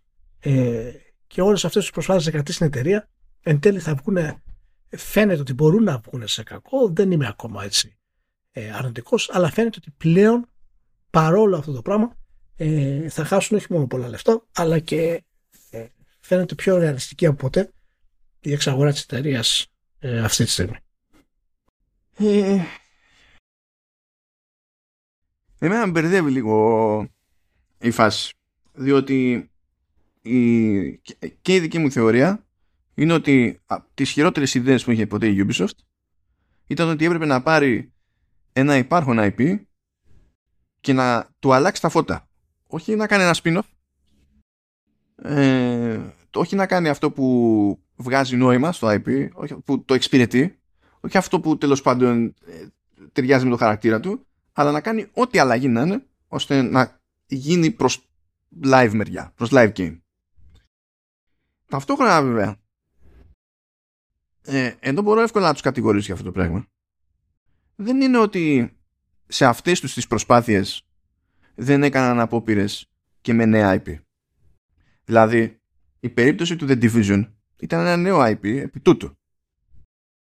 Δεν είπε ε, πιάνω οτιδήποτε Tom Clancy και το κάνω έτσι. Το προσπάθησε ξέχωρα. Ας το πούμε. Ε, με το Watch Dogs, καλά στο Watch Dogs τα έχει κάνει στραβά από την αρχή. Από την αρχή δεν νομίζω ότι κατάλαβα ποτέ τι ήθελε να πετύχει με το Watch Dogs γενικότερα σαν, σαν φάση ας πούμε. Έτσι. Ε, δοκίμασε επίσης σε αυτό το μοτίβο με το For Honor. Δεν είπε θα πάρω ένα από τα υπάρχοντα και θα το σκίσω ας πούμε. Επειδή έχω φανταστεί ότι θέλω ένα παιχνίδι τύπου For Honor. Παράλληλα βέβαια έχει κάνει το αδιανόητο ανέκδοτο έτσι, δηλαδή όχι ότι πήγε και άλλαξε το Assassin's Creed. Γιατί το πρόβλημα στο Assassin's Creed δεν είναι η αλλαγή ως αλλαγή είναι η εκτέλεση των πραγμάτων. Αλλά τέλος πάντων έχουμε το, το, το, το σταθερό ανέκδοτο που λέγεται Beyond Good and Evil. Δηλαδή κάποιος έκανε σε αυτήν την εταιρεία τη σκέψη ότι θα βγάλουμε Beyond Good and Evil 2 και σε αντίθεση με οτιδήποτε έχει συσχετιστεί ποτέ με το Beyond Good and Evil εμείς θα το κάνουμε τόσο live game που θα αποφύγουμε ακόμα, να, να, να κουράσουμε ακόμα και το, τα δικά μας art departments και θα βάλουμε άλλους να, κάνουν, να έχουν συνεισφορά ξέρω εγώ και να τους στάζουμε ότι θα πάρουν κάποια χρήματα κτλ. Έχει κάνει σε κάποιο βαθμό και το ένα και το άλλο. Δηλαδή και με νέα και με μη νέα και, και τα λοιπά. Και εμένα μου βγάζει αυτό ένα κόμπλεξ. Να πω μια, μια εμβόλυμη σε αυτό ότι το Beyond Good Triple 2 δεν είναι σε αυτά που έχουν ακυρωθεί. Τι εννοείς σε αυτά που δεν έχουν ακυρωθεί; έκανε σα... που έχουν ακυρωθεί. Α, ακυρωθεί, ναι, ναι, ναι. ναι. Συ, συνεχίζει την ανάπτυξη, δε, γιατί άμα είχε ακυρωθεί το Beyond Good Evil θα το έλεγε. Συνεχίζει την ανάπτυξη, ενώ είναι από τα, ε, από τα πιο development hell το τελευταίο χρόνο στη Ubisoft. Συνέχισε.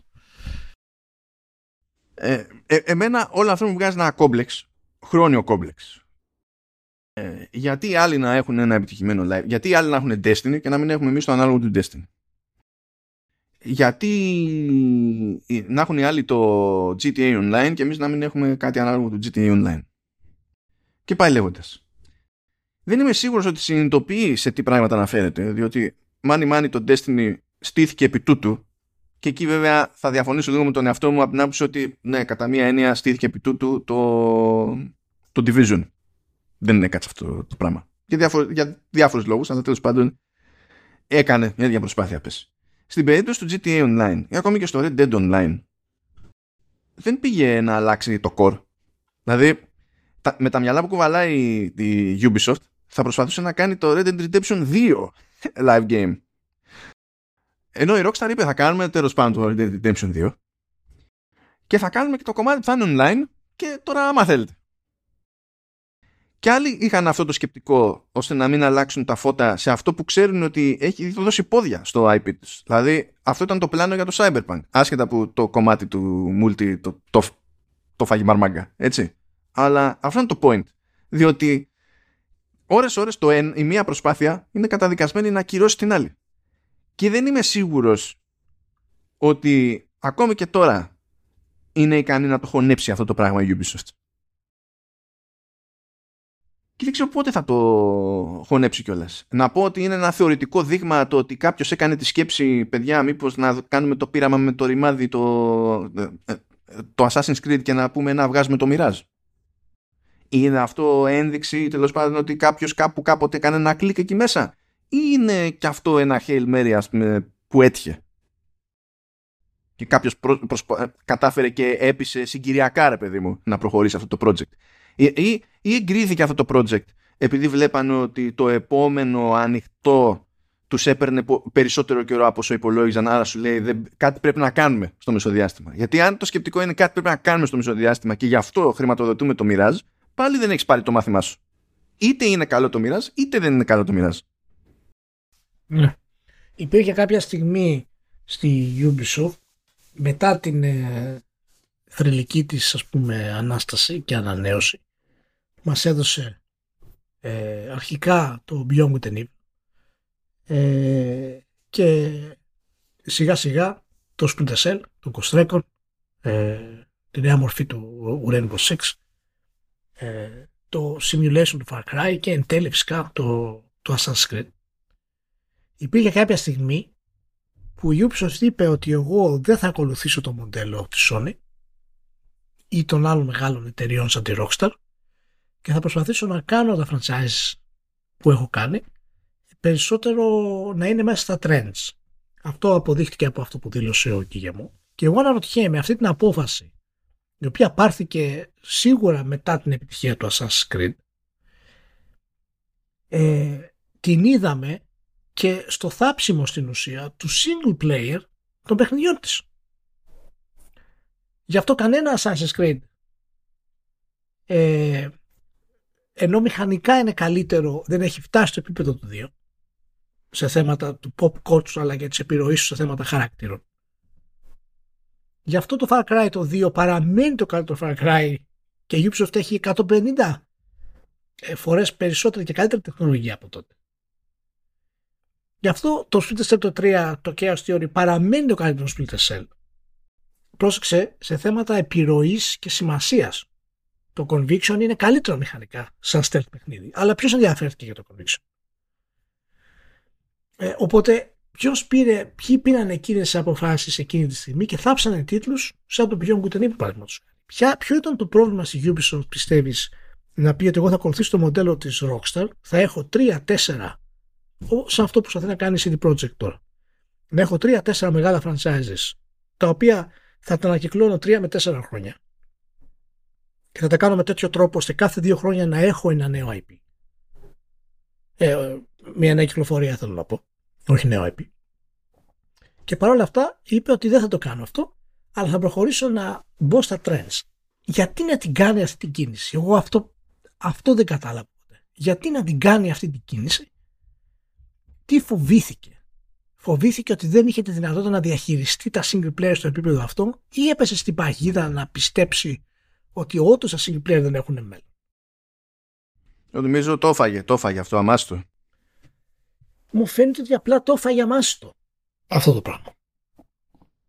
Και ξαφνικά τρελάθηκε βλέποντας το Witcher 3 ας πούμε, να σπάει κάθε record pollution και να παίρνει όλα τα βραβεία και να είναι τα καλύτερα παιχνίδια των εποχών. Οπότε άρχισε να αλλάξει όλη τη στρατηγική για το Assassin's γιατί είπε: Όχι, τελικά τα single player πάνε. Όχι, κοίτα το, το Horizon, κοίτα το Ghost of Πάνε. Και ήταν αργά. Είναι αργά πραγματικά, αν το σκεφτείς μάλλον αυτή τη στιγμή, δεν μπορώ να σκεφτώ κάποιο franchise της Ubisoft το οποίο έχει ε, ξέρεις, ταυτότητα σε θέμα pop culture υπόστασης ε, πλέον με χαρακτήρες, με story που περιμένεις να δεις τι θα γίνει, τι άλλο θα δούμε. Τα Assassin's Creed που είναι τα πιο ενδιαφέροντα έχουν φτάσει σε μια μορφή η οποία και να μην καταλάβεις ακριβώς γιατί γίνεται ό,τι γίνεται, δεν θα χάσεις και τίποτα από μέλλον. Με κάποιες εξαιρέσεις φυσικά σε ορισμένα plot points και τέτοια πράγματα.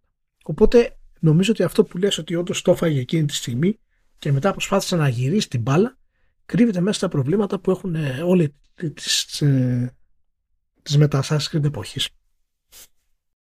Βλέπω, βλέπω ένα μοτίβο εντωμεταξύ για το ξέρω εγώ πες, μεσοπρόθεσμο μέλλον ε, αρχίζει και φυλάγεται όσο μπορεί δηλαδή οικονομικά ε, ή από άποψη τέλος πάντων των στοιχημάτων που θα βάλει σε κάποιες παραγωγές, φυλάγεται περισσότερο από ό,τι πριν.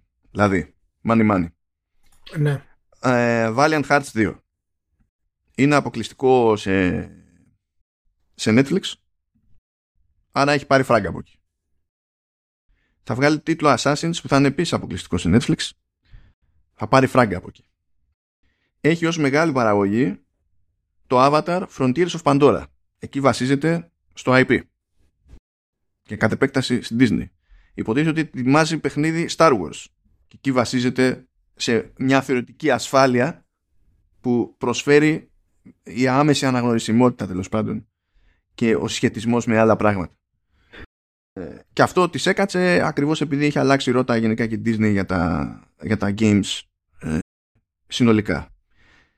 Θεωρητικά, αν δεν χρειάζεται η ίδια να κάψει τα ίδια φράγκα για να στηρίξει τέτοιου είδους προσπάθειες επειδή συμμετέχουν αλλιώς ε, οι εταιρείες με τις οποίες συνεργάζεται έχει ένα περιθώριο να δείξει έτσι λίγη ιστορία και προδέρμ στα δικά της τα franchise τέλος πάντων και να τα σκεφτεί λίγο αλλιώς. Τώρα θα το κάνει, το κάνει θα το κάνει δεν θα το κάνει; Φαίνεται πλέον ότι τα ξέμπαρκα που, που, που αναλαμβάνει προσπαθεί να είναι με τον ένα ή με τον άλλο τρόπο πιο safe.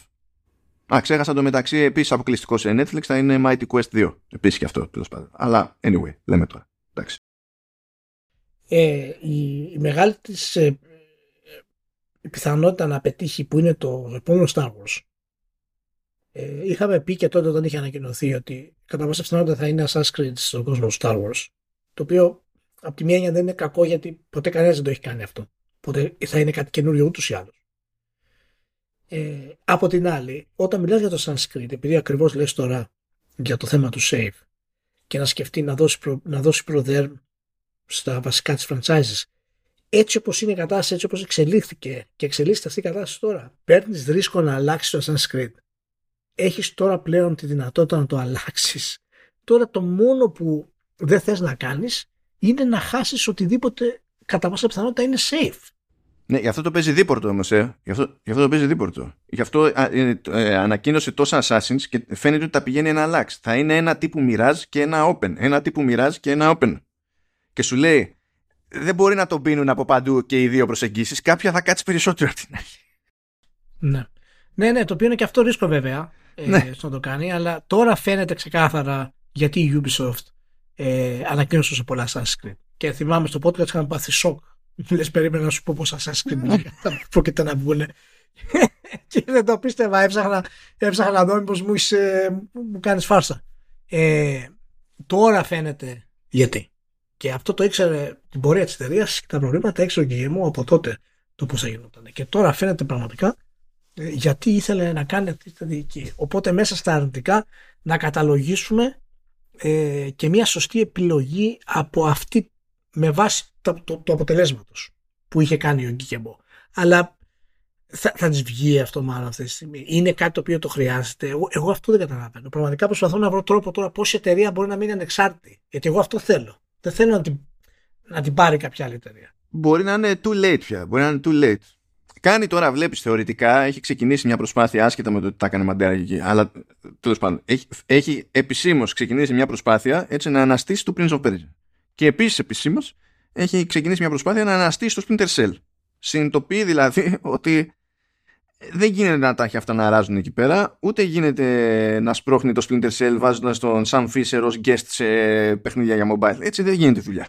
Δηλαδή το, το, το, πράγμα. Και για να τα κάνει αυτά μπορεί τέλος πάντων να τη διευκολύνει σχετική ασφάλεια με, τη, με την Disney, ας πούμε, από εκεί. Αλλά ε, το θέμα είναι αυτό. Επειδή έχει αυτό το track record, δεν μπορείς να ποντάρεις στο ότι ο Γκυγεμό και γενικά η διοίκηση, ας πούμε, ότι θα έχουν ε, πάρει τα σωστά μαθήματα από όλα αυτά τα παθήματα. Δεν μπορείς να το ποντάρεις. Γιατί έχουν, έχουν αφιερώσει 15 χρόνια να σου δείχνουν ότι άλλα πράγματα καταλαβαίνουμε εμείς, άλλα πράγματα καταλαβαίνουν εκείνοι. Ναι. Και υπάρχει και ο αυξημένος ε, παράγοντας της πίεσης αυτή τη στιγμή. Και υποπίεση δεν είναι εύκολο να πάρεις σωστές αποφάσεις που ούτως ή άλλως έχουν μεγάλο ποσοστό αβεβαιότητας μέσα τους. Γιατί σε εμάς όταν παίζουμε τα παιχνίδια και γίνεται επιτυχία, λέμε Α, ήταν φανερό ότι θα γίνει επιτυχία. Ναι, δεν ήταν φανερό. Ναι. Όσοι παίρνουν τις αποφάσεις ότι αυτό το παιχνίδι θα επενδύσουμε πάνω του, είναι πολύ σπάνιο να είναι βέβαιο ότι θα είναι μεγάλη επιτυχία. Παιδιά. Ε, οπότε πραγματικά δεν ξέρω μάλλον πραγματικά. νομίζω ότι είμαστε στο κατόφλι ε, αυτή η χρονιά θα είναι σημαντική δηλαδή για την Ubisoft. Εύχομαι πραγματικά το Star Wars να πιάσει. Έχει τη δυνατότητα να πιάσει και τώρα το brand παίρνει τα πάνω του ως ε, Star Wars και ειδικά με τις... Καθόλου δεν ξέρω πότε θα βγει, αλλά το, Ava, το Avatar είναι να βγει φέτος. Αυτό νομίζω είναι αυτό που θα ναι, ναι. σε πρώτη φάση. Πέρα από το μακελιό που λέγεται Skull and Bones, έτσι.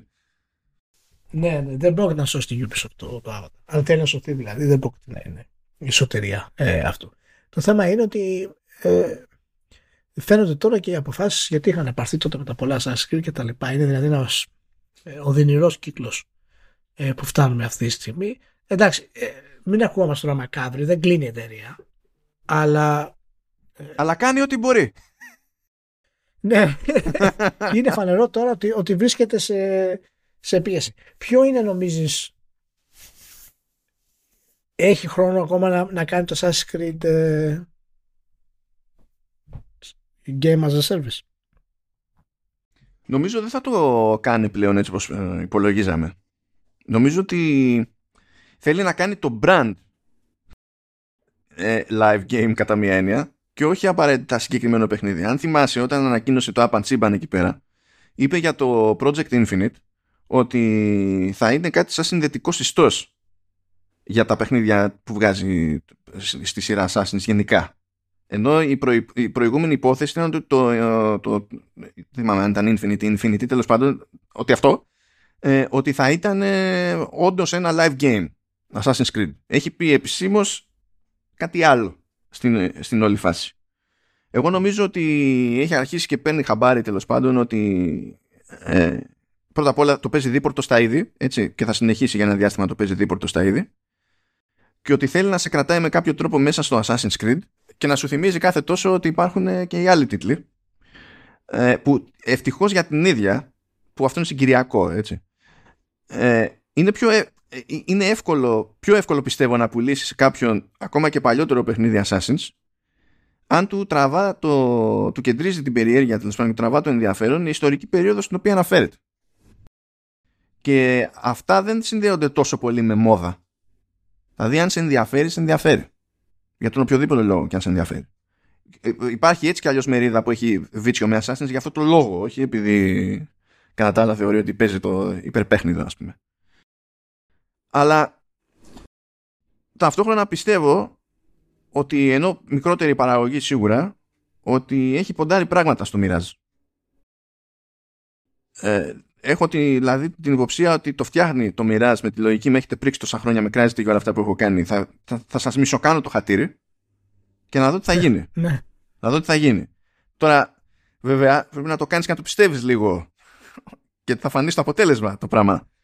Ε, για να τους πεις μετά ότι Α, τώρα δεν σας αρέσει, ε, ξέρω έτσι και ξενερώσουν από τη, από τη ζωή τους. Ναι, ναι, ναι. ναι.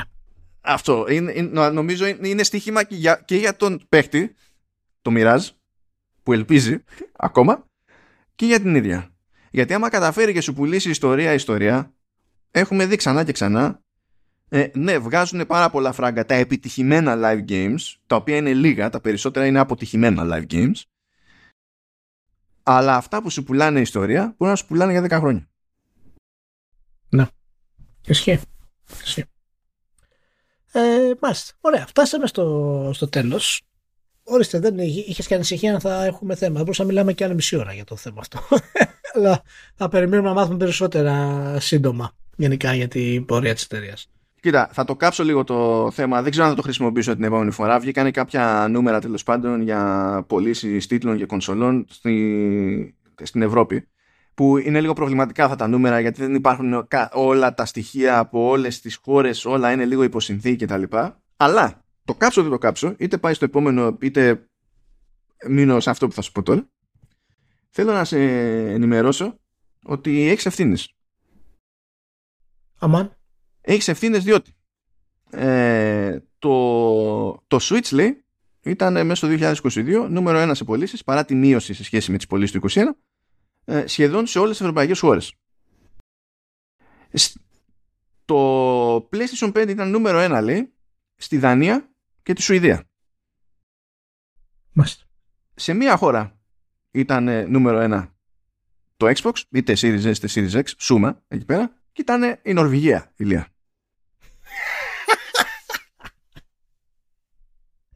Κάνω ό,τι μπορώ.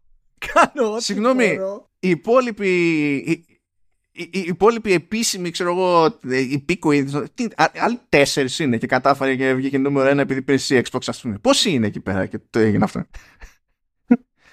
Όχι, όχι, κράτα αυτά τα νούμερα να τα πούμε την άλλη εβδομάδα. εντάξει, εντάξει, οκ, θα τα κρατήσω. νούμερο ένα στην Νορβηγία, το είδα αυτό και γέλαγα. Τέλος πάντων. Τέσσερα κομμάτια έχω. Και εγώ, εγώ, εγώ έχω πάρει και τα τέσσερα. Ναι. Αυτά, αγαπητοί, Λοιπόν, φιλιά σε όλους. Να είστε όλοι καλά και φιλιά πολλά στη ΛΥΠ. Ε, ό,τι καλύτερο ευχόμαστε. Και τα λέμε την άλλη εβδομάδα. Ε. κανονικότατα, ναι, ως συνήθως. Τσάω σε όλους.